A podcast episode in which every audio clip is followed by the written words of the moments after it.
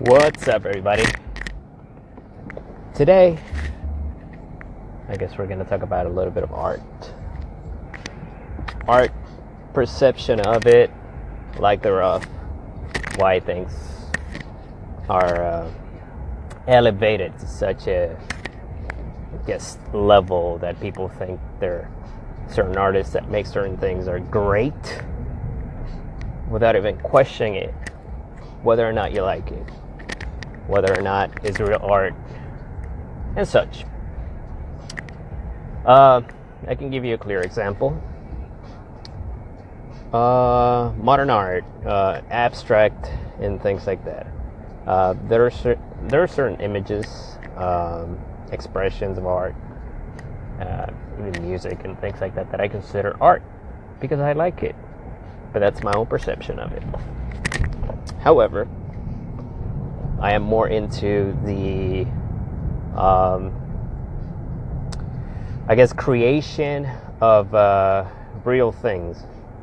So, for example, if there's a drawing of somebody that clearly resembles them perfectly or very close to it, I consider that as a uh, form of art, a real form of art, rather than a bunch of drawings or a bunch of like paint on the wall or just trash randomly thrown into a canvas and then being considered as art. Now, why do I say this? Um, there comes a time when somebody that's famous considers something that's, I would say, aesthetically ugly, not pleasing, art of good taste.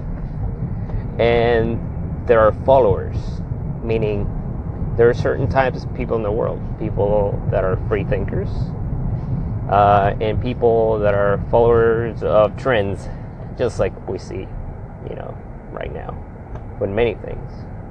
And and we realize about that. So uh, you know nothing against those kind of people. Uh, everybody has uh, trend following tendencies just like you know uh, with uh, clothing and shoes and things like that we all tend to do that. But when it comes to art, I tend to just follow what I like. So yeah, like you know, if I were to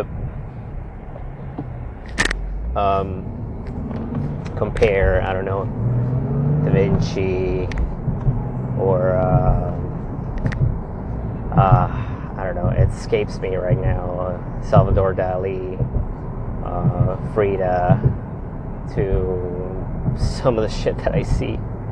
Like Picasso, when when Picasso started, actually, it was uh, you know the uh, if you see the stages of Picasso, uh, he started actually drawing and painting uh, things that you know real that you can see, and there's a certain degree of uh, of, of perfection and and also the time it takes you to draw.